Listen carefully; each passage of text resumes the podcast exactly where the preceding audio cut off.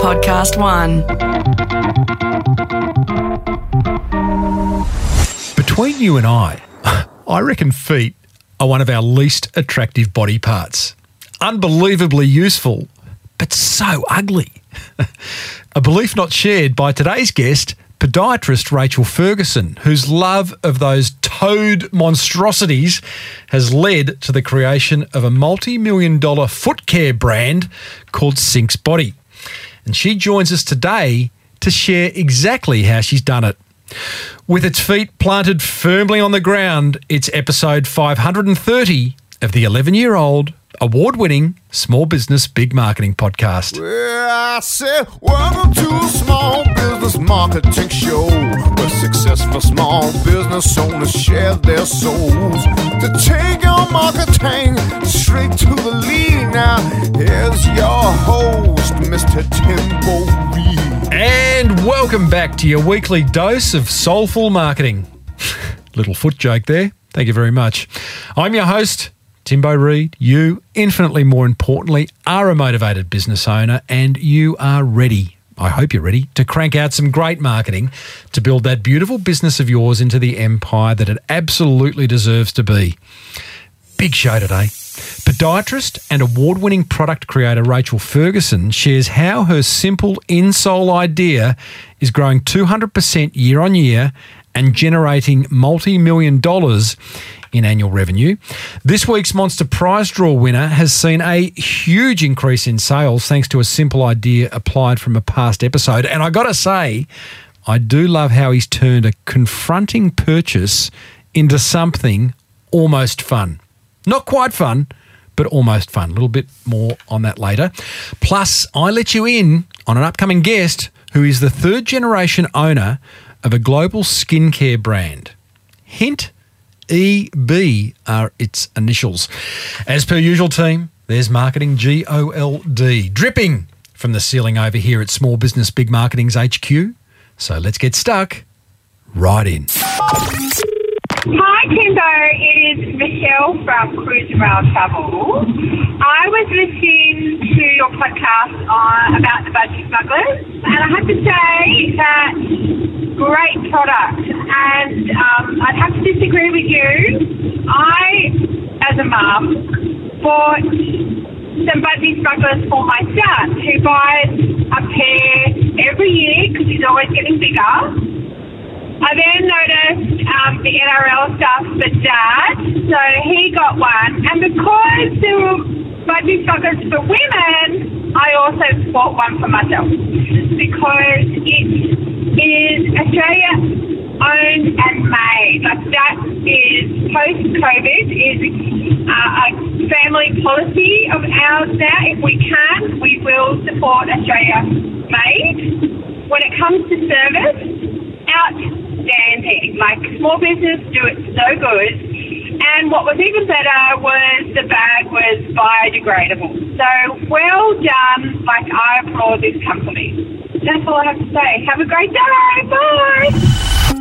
Couldn't agree more with you, Michelle. Thank you so much for leaving that message. Clearly, a very busy uh, business owner on the go, leaving me a message from your car. But gee, I appreciate that. And listen, I stand corrected on any criticism I send Budgie Smugglers' way. I actually think they're an awesome brand. I did before the interview. I did say in that interview, um, Adam could inject more personality into the brand, but actually, on reflection, it's a brand with a very big personality. And by the way, a big thank you to owner Adam Linforth, aka Linny, who sent myself and producer Dave a pair of budgie smugglers following the interview. Uh, let me know if you'd like a signed photo of Dave and I in the budgie smugglers. I think we'll put a price of $100 on that. we give you $100 for actually sending you a photo of us in budgie smugglers. Not pretty. Hey, if you've got something to share with me, give the Small Business Big Marketing hotline a buzz, just like Michelle did on 0480 015 150. You've got up to five minutes to regale me with a marketing idea or maybe some constructive criticism. 0480 015 150. Righto, let's meet Rachael Ferguson, podiatrist, award winning entrepreneur, and founder of the Australian foot care company Synx Body, S Y N X Body.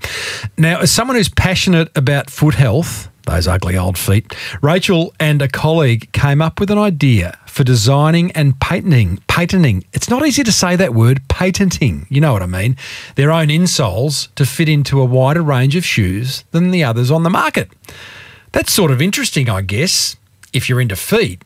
But this is where it gets exciting. Following an appearance on the TV show Shark Tank in 2015 and receiving investment from longtime friend of this podcast, Andrew Banks, Rachel's little idea took off like a frog in a sock. Another foot joke. And she now has over 20 foot related products available in Chemist Warehouse and other retail outlets nationally. She's experiencing 200% growth year on year, and Synx Body is already a multi million dollar business. So I started off by asking Rachael the obvious question what does she love about feet? The thing that I love about feet is people don't often think how important they are until something goes wrong. You know, they are so intricate. They're made up of 26 bones in each foot and over 100 ligaments and structures. And if you think of how incredible that part of your body is and how far they get us in life, they're pretty important. That's, I You think, what I love the most about them. Yeah, I love them. Is it true that feet have the most bones of any part of your body? Yeah, they do. They absolutely do. And and they shock absorb and take weight more than any other part of the body too, which is incredible. Well, hence uh, coming up with Synx Sole in order to look after our wonderful feet. Where'd the idea for Synx Synx? It's hard to say. Synx I know. Sole come from? Well, actually, myself and my business partner, Marie Lewis, way back in 2011, were quite frustrated with a lot of the shoes, a lot of the insoles in the market. People couldn't fit them into trendy shoes. So our patients were coming in and we're wanting them to wear insoles and we're looking at their shoes and just a lot of the products on the market just didn't fit. So we wanted to design our own insole that we would want our patients to wear. And that's how it all started. I love these uh, where great ideas come from personal problems that you haven't been able to find an elegant solution for. Yeah. What fascinates me about this, though, is that you're you're a trained podiatrist. You are a, a medical person. You are a service provider. I'm guessing. Tell me if I'm wrong. Entrepreneurship isn't isn't in your blood, or maybe there's not small business ownership in your blood. Yeah. So how do you kind of make that transition from now? Now you are a product manufacturer and still a podiatrist. Absolutely. Um, look, I do. I've, I've thought about this a lot. I do think influences in your life have a big part of who you are. My dad was an entrepreneur. He instilled a lot of things in me early in life about, you know, having your own business and making something for yourself and designing things yourself. So I think I already had that mentality. So for me, starting that first business um, was quite quite an easy decision, and then the second business to make something, I thought that was just as exciting because, you know, why not? Why not jump in and learn on your feet? When you had the idea of coming up with Synx Soles, did the idea that, oh, well, it's going to be a distraction to building my podiatry practice, which I think you have two clinics, don't you? Yeah, I've got one clinic, um, but yeah, it, it was definitely a factor. I considered it um, because I just started the clinic. So I literally started two businesses in the space of 12 months, which looking back was a little risky. And yeah, I, I did I did consider it being risky, but I also thought that why not now? It's either now or never. Just dive right in. Fair enough. You have the idea for, you know, a better insert. Uh, if tell me if I'm getting my language right here, uh, it's all very well. Many of us have ideas. Ideas are cheap. Um, eh, where did you find the energy, the resource, the knowledge uh, to to actually get it to market? Absolutely. Well, myself and Marie, um, we were very focused and we just sat down for hours and hours on end, designed, drew, came up with different ideas. We looked at patients, we trialed different um, prototypes in their shoes to actually figure out exactly what arch height we wanted, what heel size we needed. About 12 months, the whole process took for us to actually get the final end product. And we researched everywhere. We traveled to China and we tried to find a lot of manufacturers in Australia, but they just didn't have the capabilities. So we traveled, we researched, um, and it took about 12 months to get the final prototype ready. Why hadn't it been done before? Because as someone who has bought insoles inserts before, which I'm sure cost me, I've had them for a while now, but I'm sure they cost me about six or seven hundred bucks, and you get one pair, and they weren't guaranteed to fit in all my shoes because I, I wear a lot of fashionable uh, shoes, uh, Rachael. I don't really like to talk about it, but um, That's Good. I joking. like I'm, that. I'm joking. Um, why do you think the idea hadn't been done before? I, I'm much an advocate for custom made orthotics too. As a podiatrist, there's absolutely a need for them.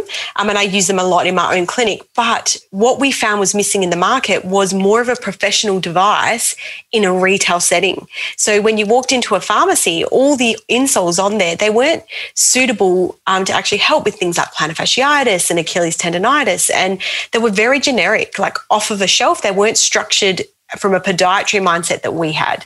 As a punter, I would have thought, I still think, until I know you and what you're up to, that Dr. Scholl, pretty good brand. It's like Dr. Scholl, he's a doctor. I know. I know, absolutely. Well, look, you know, people often ask us, it was a big risk taking on the big guns, but we do have a significant point of difference. And I think that's what good products always stand out in the end. Um, it's about looking at your competitor, um, seeing the product and seeing how you can innovate and be different. And that's why we came along as, as a little bit of a different insole. And it took us a long while to actually crack into the market. You and your partner Marie, Yeah. your, your business partner Marie, um, you, you do all these drawings and you're having fun and going, oh, that'd be perfect. That's what we need. But at some point, uh, you have to put your foot down. a little pun there, if it's a feet pun, um, and go, oh, we're going to do this. We are going to do this. Can you remember that point? What was the kind of I can. We actually went to Melbourne to the shoe show um, and we were looking at all these great ideas because, funny enough, we didn't want to do insoles to start with. We wanted to do shoes. Um, so we started researching shoes and then we thought we'll just do insoles first and then we'll branch out into shoes. And, you know, nine years later, I'm still in insoles and foot care. So it just shows you how massive that whole area is, really. Um, but I remember after that trip, we were like, yes, let's do it. And we went and registered the business name, we invested our money, and we just went from there. You happy with the name? Well, we've just changed recently. So Synx Sole was our name all along, and you can see now we're Synx Body. Um, the reason we changed the name was when I went through a lot of process of innovation within the business over the last three years, we'd evolved so much that Synx Sole didn't suit our company anymore. So we changed the brand to Synx Body because we're all about um, supporting the whole body from the ground up and getting people moving and active and doing the things that they love. Because you've actually introduced a whole lot of other products Synx Sole, Synx Jelly, Synx Plus, Synx Lace. You Yep. even got some ha- hand sanitizers on there. I'll talk about that in a minute. there is an area of product creation that I just don't understand. And when I think about it, it scares me, and that is patents and trademarks. I imagine it's a minefield. Uh, it is a minefield. where do you start without giving us the four hour lesson on it? Because I'm sure you probably could. What do you do? Yeah, it's it's really scary. Um, look, the way I look at it, I found myself a really good international property IP attorney, and that was key because without proper advice, you can make a lot of mistakes early on in the piece and sort of file the wrong applications and not really consider what your end goal is. So for us, it was quite easy because we didn't just want to be an Australian brand; we wanted to be a global brand. So for that decision, it was quite easy that we needed not just an Australian patent, we needed an international patent. We needed international trademarks. We needed design registrations. So it was a big, risky decision, but it's one of those decisions that if you don't make that decision early on, it's very hard to backpedal and your, your, your technology, your ideas can be out into the big world and you'll have no protection. What'd you spend on that kind of part of the business, dare I ask? She's taking a big breath. Probably, yeah, it is a big breath. Um, look, I would say at least $100,000, probably more. And it's ongoing. It's ongoing because we have registrations that pop up all the time. And as we've evolved, we've let certain things go that weren't as important. And obviously, we've innovated and, and developed new brands and new trademarks. So then we've had to spend even more. So we, we lose money on some, we, we invest more in others. But looking, it's a lot. It's a lot of dough to spend up front. Yes. Do you mind if I ask how much you allocated when you and Marie had the idea? I mean, 100 grand alone on, on trademarks and patents, let alone manufacturing, packaging, design. Your time when you, you, you can't be consulting and pro- producing manufacturing. No, that's exactly right. I think what we did in the beginning was a lot of trademarks and patents, you, you apply to register them. So it's not all due straight away. So we often did a lot of the first applications, not really spreading out how expensive that was going to get over the next three to five years. So it definitely wasn't something that we researched as far as how much we were going to spend over the three to five years.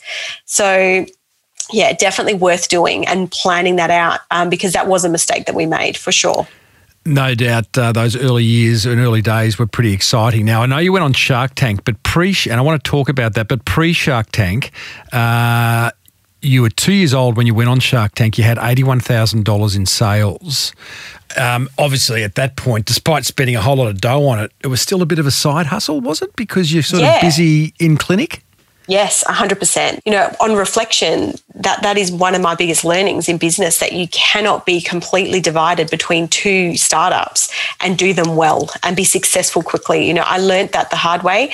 So we were both very much in our clinics and we were raising young children and we were traveling and trying to run, get this business off the ground and it just it just wasn't working. It was a struggle. We worked so hard during those early years. Definitely. Tell us about the lowest moment in that time. the lowest moment for me would have been 2017. So when I think back to that year, so I'd work, I was working myself so hard. I was wasn't winning in any area of my life. You know, my clinic, I was really flat out busy, but my energy and my time was always spent on building the other business. Which wasn't paying us a wage, right? So, like everyone, you know, you're not going to open a business and all of a sudden start earning money. And even after Shark Tank, we still weren't earning a wage. So I had to earn my money through my clinic. So I was almost robbing Peter to pay Paul, you know, which is what a lot of entrepreneurs do. Um, and, you know, looking back, it's not great for both businesses. So I sort of ended up in this situation where for both of us, it wasn't working. You know, we, our families weren't happy. We, we didn't have time with our kids. Like it was just not working. So I had to make a really difficult decision. Um, my business partner exited the business to have her third baby and she was focusing on her family. Um, and I made the decision to walk away from my clinic and invest 100% of my time into Synxsole, Synx Body. Wow. And that was a big, risky decision. But fortunately, I had investors, as you know, Andrew Banks and and a few other, and I got another investor when my partner exited the business. So I really thought hard over those few months, and I and it's interesting because when I say to people, you know, when you go through a low moment, people always say like, "What did you do to get out of it?" And I don't know about you, but for me, it was very much about looking at successful people and studying like how they became successful. And I noticed a real key pattern. And the key pattern was all about looking after yourself. Like, how can you, you know, develop this amazing company and have these great ideas if you're worn out, you're tired, and you're not feeling positive about things? So I got myself a business coach. I started meditating every morning, reading every single book I could find on successful people. I started eating better. You know, I had a business, like a full plan of all my goals and how I was going to achieve them. And that didn't happen overnight, you know. So it took about three months for me to be doing that every single day to get a clear plan on where I wanted to go. Did you actually close your podiatry clinic in order to focus on Synx Body? No, I um, I got podiatrists in, yeah, and I what I found was I knew I had to take a hit to actually get ahead on the other side. I, so I hear this so often, and it makes it, you know, in, even on paper, in theory, it, it makes perfect sense. But so many of us, and I'm guilty of this, is you know, you got so many balls in the air. They're all around the same sort of space. Like your Synx body has a direct relationship to being a podiatrist. I get all that, but the minute you take your foot off the pedal of all those other distractions and focus on the one thing, this is where the magic happens. And I just, gosh, there's a learning there. There's a book there. It'd be a one, it'd be a one-page book. It'd be like, Yeah. stop what you're doing and focus on one thing. The end. it is honestly the biggest learning of my entrepreneurial career. I would say is just too many eggs in too many baskets. You got to just focus.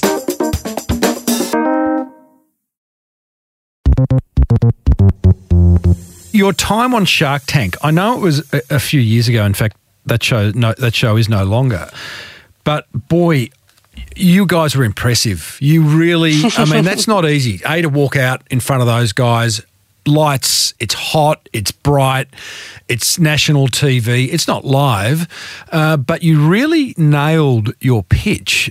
I don't think that happened. I'm watching it going, that just didn't happen. Did you get coaches? What, how did you do that? No.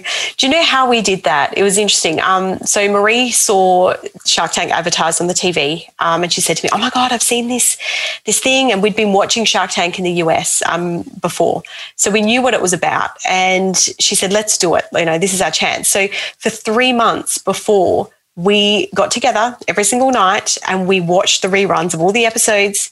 We wrote down every question. We quizzed each other. We got other people to quiz us. And we only found out who the sharks were five days before we went, we flew out to Sydney. So we had five days to research all five, four of them, five of them. Yeah, five of them. Andrew Banks accounts for two. The three males and two ladies. Yeah. but um, we researched them all. And the interesting thing was, like, I loved Andrew straight away. I was like, yep, okay, he's great. But I actually wanted wanted Naomi, and that was at my initial thoughts. Like Naomi, she's great, and, and that was my focus. So when I went on there, keep the sisterhood together. Yeah, it was almost just like you know these women, they're powerful. Like that's what we want. Um, and you know we were out pretty quickly with the women, as you would have seen. Um, and we had the three options for the males. And as you said, it was hot. I cannot describe how hot and sweaty that was. Like it was so hot and sweaty. And the lights are so bright, it's almost surreal. Well, you, you nailed it. And in fact, in the end, you got two offers. Andrews th- three. You did, yeah. Baxter kind of came in with a very cheeky offer. Typical Baxter. I've got bones to pick with him. Yeah. Um, and then so Andrew comes along now. Andrew Banks, for those who who don't know, a past guest of the show. Andrew made a lot of dough from Morgan and Banks uh, recruitment many years ago. He's now uh, a venture capitalist investor. He's listening to the show and probably trying to correct what I'm saying. Um, but uh, awesome guy and clearly been very good to you. On the premise that he may not be listening, what value has Andrew Banks brought to your business? wow Do you know, it's interesting because I've had a relationship with him now for six years, which is unbelievable. And especially in this world, a lot of people don't realize that, you know, investors, especially someone like Andrew, would be so connected to his investments. So I feel very fortunate that he has, we've got such a strong relationship. Very hands on. Very hands on. So if I have any questions or any thoughts, he's a great sounding board for me. Um, he's so down to earth. He's very calm and rational and he gives very succinct um, advice, but it's his way that he words things. So I really rely on him for a lot of those kind of tips. And particularly when I'm going through a lot of my risk analysis, when I'm looking at, you know, developing new projects, when I've got all these ideas, I'll always take stuff to him and Trisha, his, his, his PA, because She's amazing. Um, so I'm also very close to her. And I just value their input. They're just, you know, their wisdom, their thought processes, and it's very much we. You know, it's not just you; it's a it's a team effort. So I love that. You know, the big learning here for anyone listening who doesn't have a mentor, you don't have to have a, a necessarily an investor. But, you know, as business owners, and particularly small business owners, micro business owners, we can't do it all ourselves. And it's great that you're reading books. It's great, you know, listening to podcasts. It's great that we go to, we used to go to events and learn. But the idea of just having someone to bounce ideas off, to give you a reality check, to tell you to pull your head in, to tell you that you know you could be doing more than you are, whatever it is. It's very valuable, isn't it? So and valuable. Yeah. You've got to be willing to listen. Yeah, I 100%. I mean, look, he had an opportunity um, to exit around the time that my business partner left, but he was no, like, I've been in it with you this long. I'm staying in it for the long haul. It's great. And he loves wearing the inserts. I, I spoke to him yeah, yesterday. He, does, he just loves it. Yeah, gets around. He, even when he's got no shoes on, he just sticky tapes them to his feet. He loves them that, that much. He loves it. He loves all the gel products too. And in fact, even even his wife Andrea, um, she's she's lovely. She's given me some tips of different products and helped us with some development. So that's been great too. Oh, bless. Let's get back to getting this to market. Um, again, uh, your experience getting product and packaging manufactured in China of all places. Now, again, not something you you know you're well, well versed in.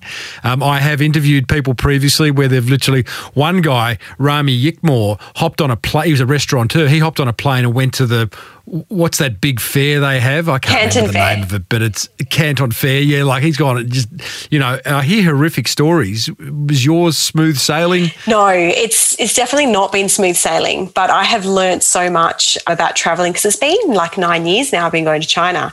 So in the early years, you know, doing business over there was incredibly tough for women. Um, you know, we had we had to have a male boss in a lot of situations. Um, you know that we said our male boss. We're referring back to him because you just didn't get respected. And that was difficult. But we, I guess, like anything, you learn as you go.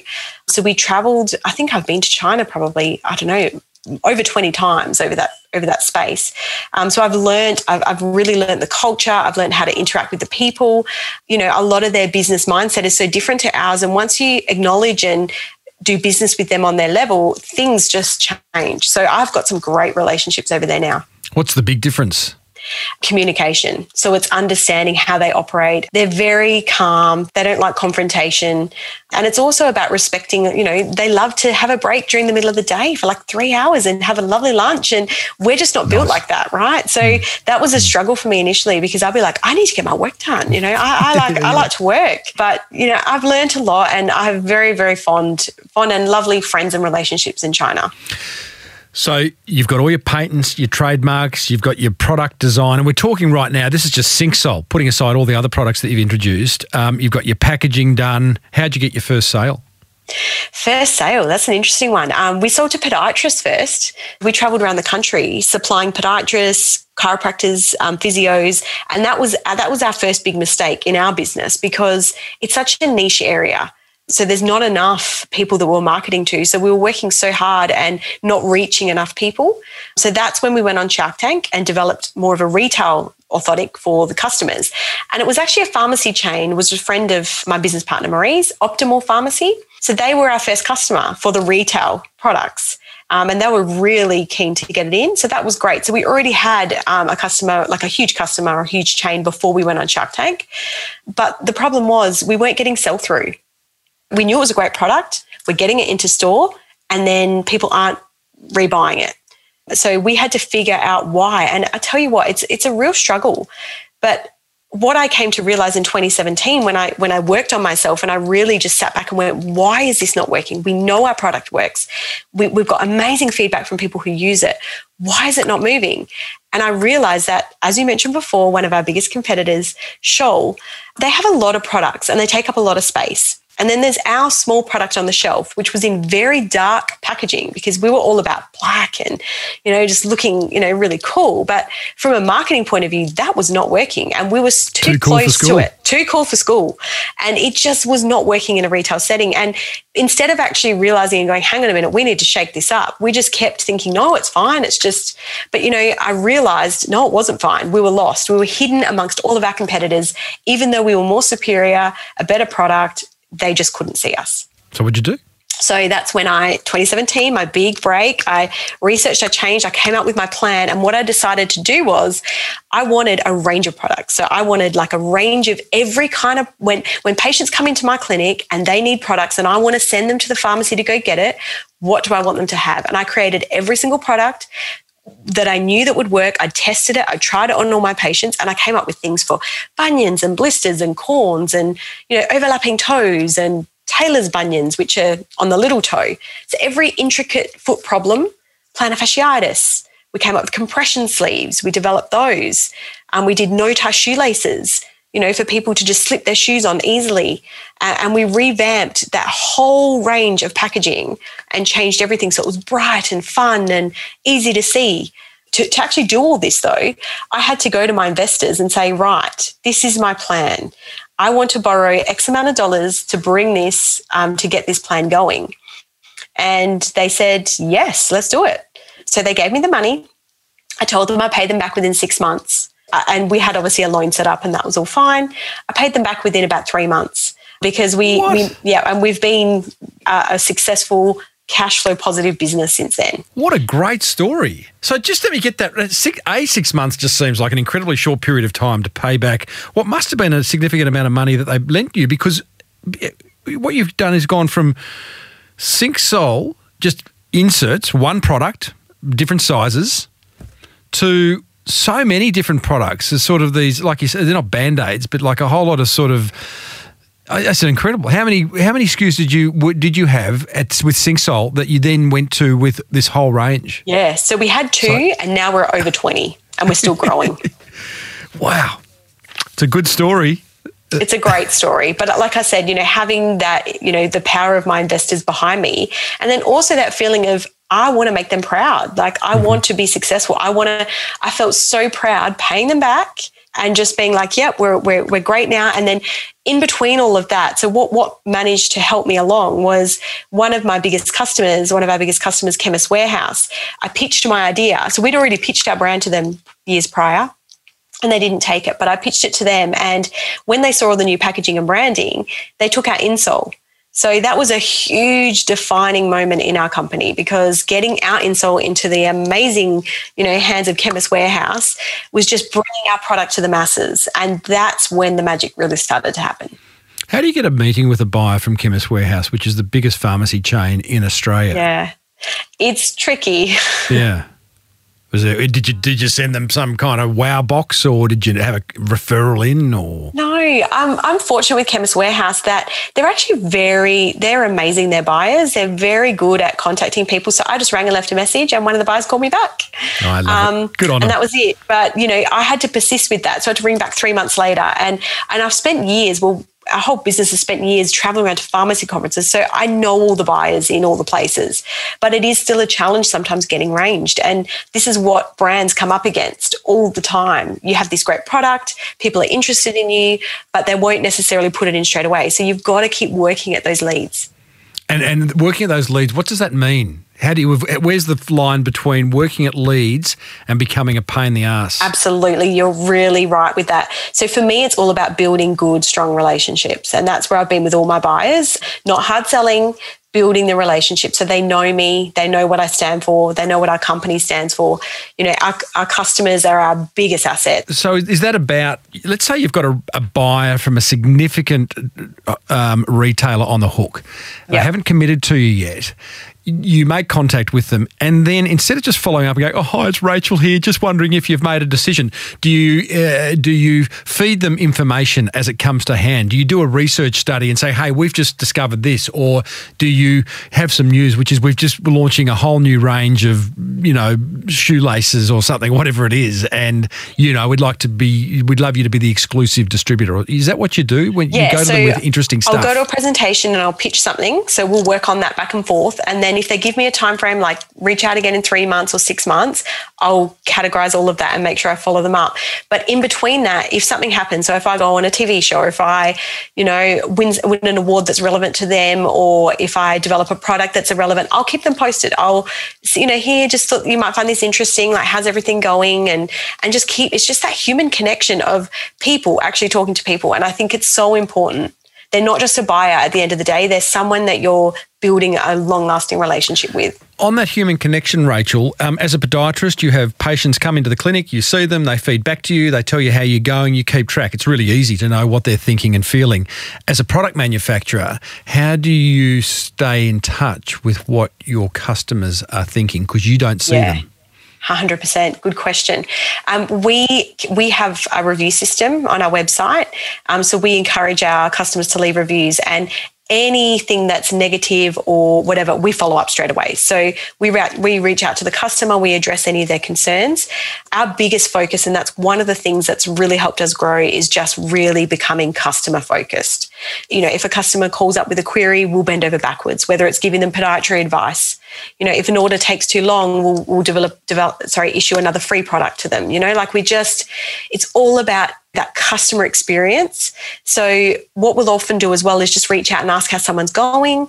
Um, if anyone has an issue with something often one of us will get on the phone. And it's often it's been me over the time. Like if, if a customer had an issue with the product they were using i'll pick it up and ring them. I'm like hey it's rachael here. And some of them are so excited. They're like oh my god you've called me. I seen you on shark tank or that's amazing. The podiatrist has called me. And I'm, like, I'm just trying to understand more of your issues. Like how can i advise you better? Absolutely because that's what our brand is about Yeah, that's fantastic. I don't think um, business owners recognise the power uh, enough of them being the person who makes contact with a customer. And you don't have to, you know, I mean, if you're a big business, it's pretty hard to contact every customer, but it's a lovely thing to do. And even just doing it every now and then, the word gets out that, hey, you know, I just had the owner of such and such give me a buzz. Um, November 2020, middle of, well, not, not in the middle of COVID, we're impacted by COVID. W- where is the business at right now? Give us a sense of size or scale. Okay, so we've grown like since 2017, we've pretty much grown 200% year on year. You know, we're heading towards firmly into the multi-million dollar revenue now. As you know, we started at 80,000 a year. Yeah. You know, so for us, like we're really excited about that. You know, we had huge growth plans this year, but like every other business, we've had to pivot. So, you know, we had plans of going to America this year. So we had some great opportunities with some of the buyers over there. We've been working with them. Um, we were looking at a launch this year. And, you know, when COVID hit, we had to you know, bring that right back and went, now is not the time. Um, let's just focus on what's most important to us, our customers in Australia, you know, developing more products. So that's really been our focus this year. But we've still managed to grow. We've got more products into Chemist Warehouse. We've got more pharmacies interested. We've just filmed our um, TV commercial for Channel 10, which is super, super exciting and very different to what we've ever done before. Well, let's talk about that. I, funnily enough, only last week I had uh, Travis Osborne from Mobile Tyre Shop, who is also a past Shark Tank uh, contestant or whatever you would call it. Um, and he too has just launched a TV commercial. Wow. Now, you know, it seems so old school talking TV, but he's had in, immense success from it. Why have you gone down the path of TV? And have you, did you? Is it been on air yet? No, it's just started today, actually. Oh wow! Why'd you go down that path? Look, we've tried lots of different marketing um, over the years, and it's really interesting trying to find something that resonates with foot care. Because let's be real, right? It's not exciting. It's not one of these beauty brands on Instagram. So we've had to really try and carve out a path for people where we can make our brand exciting. And you know, after trying radio, trying different aspects of TV that didn't quite work, I did a deal with Channel 10 at the time that we went into Chemist Warehouse. And we developed our first TV commercial and we put it on air and we just thought, we'll give it a go. And it worked incredibly well. And it didn't work with everyone. So we've tried it on Channel 7 and Channel 9, different things.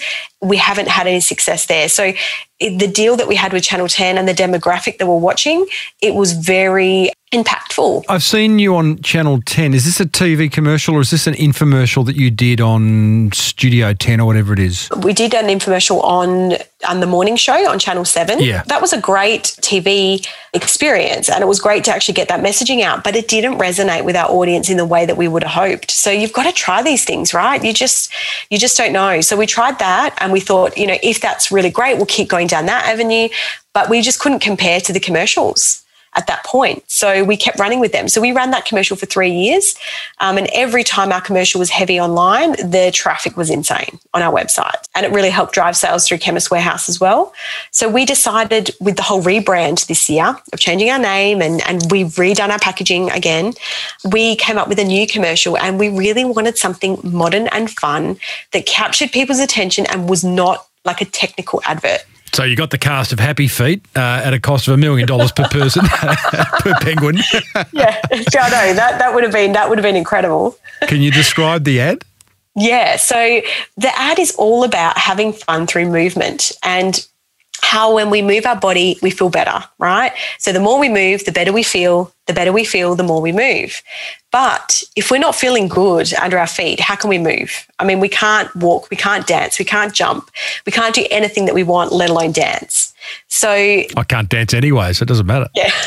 if you were in our commercial, you would have been dancing, Tim. I love it. You just couldn't help the vibe of the day because we literally had probably 30 people working on this commercial and we had about 12 or 13 talent and everyone was dancing. So, so you struck a deal. Uh, uh, you've struck a deal with the Ten Network. Have, have they been your production house as well, or did you get an agency to? No, and we got an agency to do it, and we took complete control of this ourselves. So, um, I actually worked with a company called Trilogy in Perth, and they were amazing. From the idea conception, the directors, the producers, everything was so easily done. So, the only problem I had was they came up with so many yeah. ideas that I just want to actually create even more commercials right now.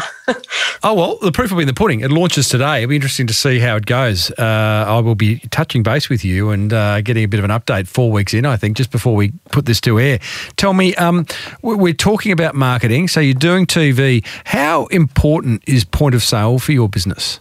It is very important, um, particularly in a pharmacy setting. And it's something that it needs to be front and center. People need to see it and they need to be attracted to it. So when we redid our branding recently, we went for very light and bright colors. And we need to have things like counter units. So when it comes into pharmacy, we need to have quite bright counter units on the counter so people can be drawn to the products. We need to be really mindful of how the products are displayed. So what we've found in a lot of our other stores, if they only stock one of our products, it doesn't sell as well compared to people who have the whole range. Yeah. Okay. Celebrity endorsement? We've tried a few. Um, we have done a little bit of influencer marketing. Look, in my opinion, it, it's worked okay, but it hasn't been like some other brands that have literally built their business from it. It's helped a little bit, but I think Well, it's not visual. Your Yeah. stuff is hidden. I had the uh, I had Adam Adam Linforth of who's the founder of Budgie Smuggler on a few weeks ago, whereas his brand is very much dare I say in your face. But you know he's got all the NRL teams wearing them, and if a guy gets dacked on the Amazing. field, there's the Yeah. Budgie Smuggler. You know, whereas yours yours is hidden. it is hidden. It's very hidden. So it's hard. Like we even had Arsenal. So Arsenal, the football team. Really? Yeah, we had um, some of the play- How? So one of the podiatrists reached out to us and said, We want to use some of your products. So we sent them over. They're trialing them out. We're getting some good feedback. But you know what I mean? No one knows that. You can't see. And that's exactly what you're talking about. Yeah, no player's going to stand there going, "Oh yeah, I'm just I'm just loving my Synx Soles at the moment. They're just you know have changed my life." It's it's really tricky. So that's why we've had to be very creative with our marketing. That said, having Arsenal wear your product and being able to say that, pretty compelling kind of proposition. Can you do that? They were wearing them for about 12 months over a period of time, but it's very much like you send the products, they wear them, they give you feedback. But getting to that next stage, again, it's, it's a lot of money, and then you've got to get involved in relationships like that. So I have struggled, as in, not struggled, but to build the, to get to that point where we're like, yep, we're ready to now sponsor a team. Like that, that's will be something that's on our horizon, but we're just not there yet. Yeah, okay.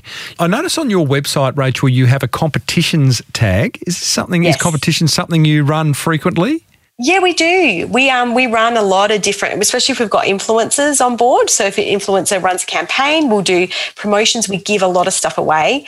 Between a lot of our products, we'll give things away, and then we'll also give away. We used to do lots of gift vouchers and sort of promote different brands. But we think competitions are great because it gets it just gets people more excited and interested in your brand.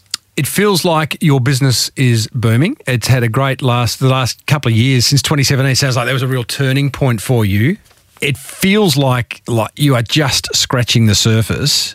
Uh, I get that sense from you. H- how do you sort of manage that? How do you keep a lid on it and not sort of be bursting and try to implement everything immediately? Absolutely. It's very much about risk analysis. So I have to consistently, you know, remind myself what are our focuses right now?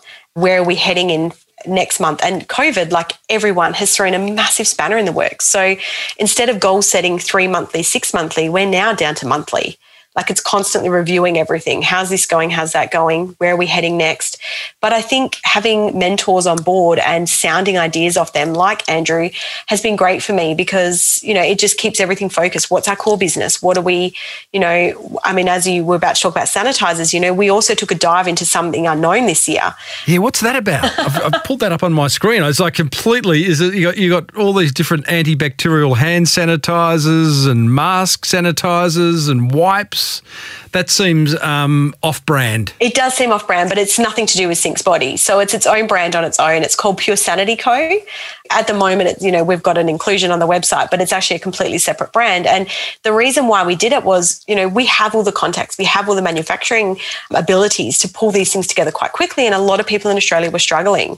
So we saw it as an, not, not just an opportunity, but also a chance to bring more affordable products into the country because so many products were getting, you know, people were paying a fortune. Myself, I was going to the shop and paying a fortune for sanitizer and I, I couldn't even buy it.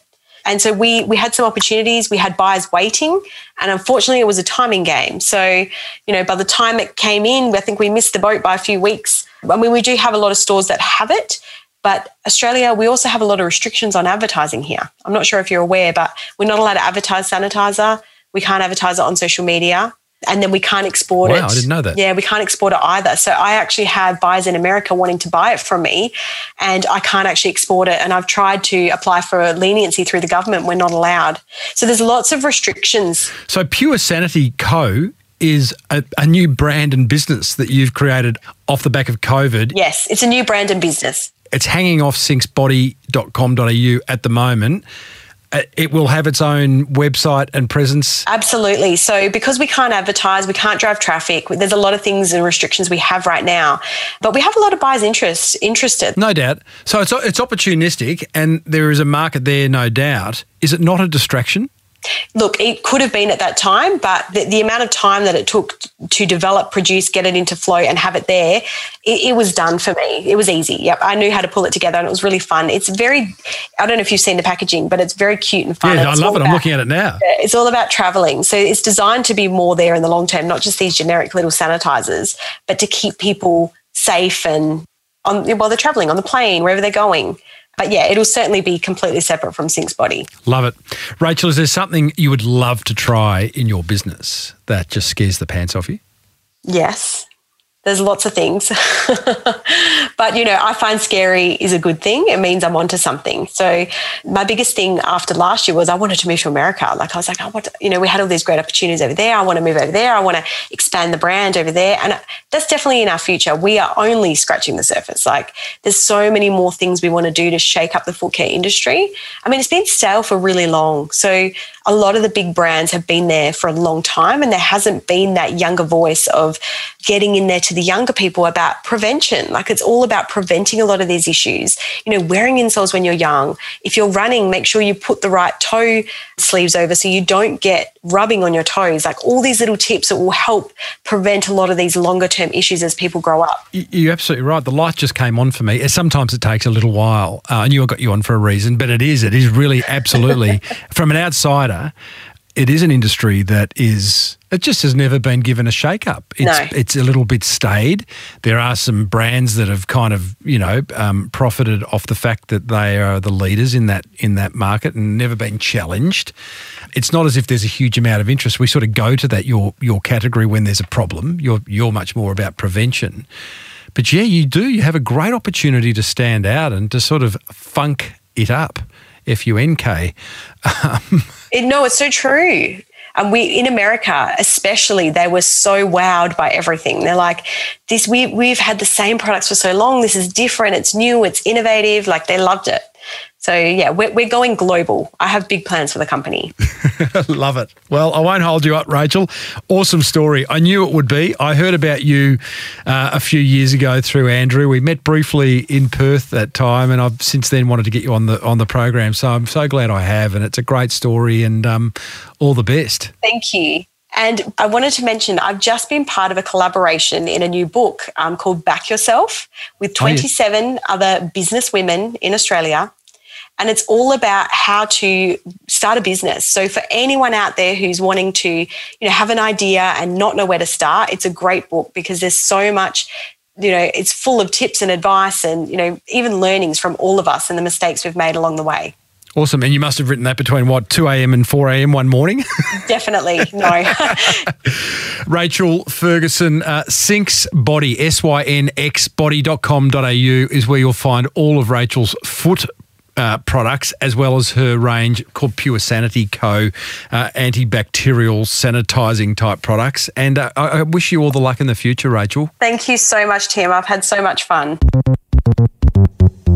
Oh, I do love it when a guest has fun on my podcast. Most do, I think. Most, if not all, actually, even get business from appearing on this podcast. Let me digress for a minute. Recent guest, Chocolate Johnny Capos, sent me a text only yesterday saying this. I've got to tell you, Timbo, I've been on quite a few podcasts over the last six years, and the reaction I've had from yours has been absolutely amazing. It far exceeds all others. I've had customers come in to my shop and say, Oh my God, OMG, I just heard you on Timbo's podcast.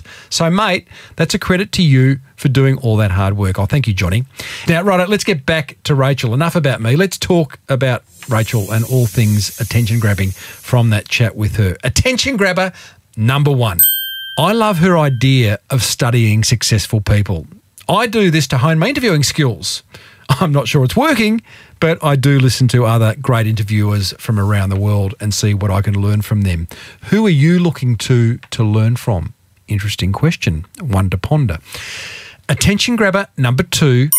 I love Rachael's idea about dropping everything on and focusing on the one most important thing that's going to propel you and your beautiful business forward. Clever, simple. Attention grabber number three. I love Rachael's philosophy around being available to your customers. As a business owner, I hope you are reaching out to your customers. I hope you're taking calls from your customers, responding to emails, social media messages, all that kind of stuff. Do it. Be connected.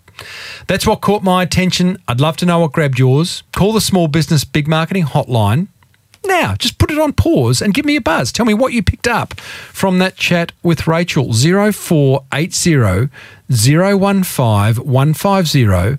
You've got up to five minutes to leave me a message.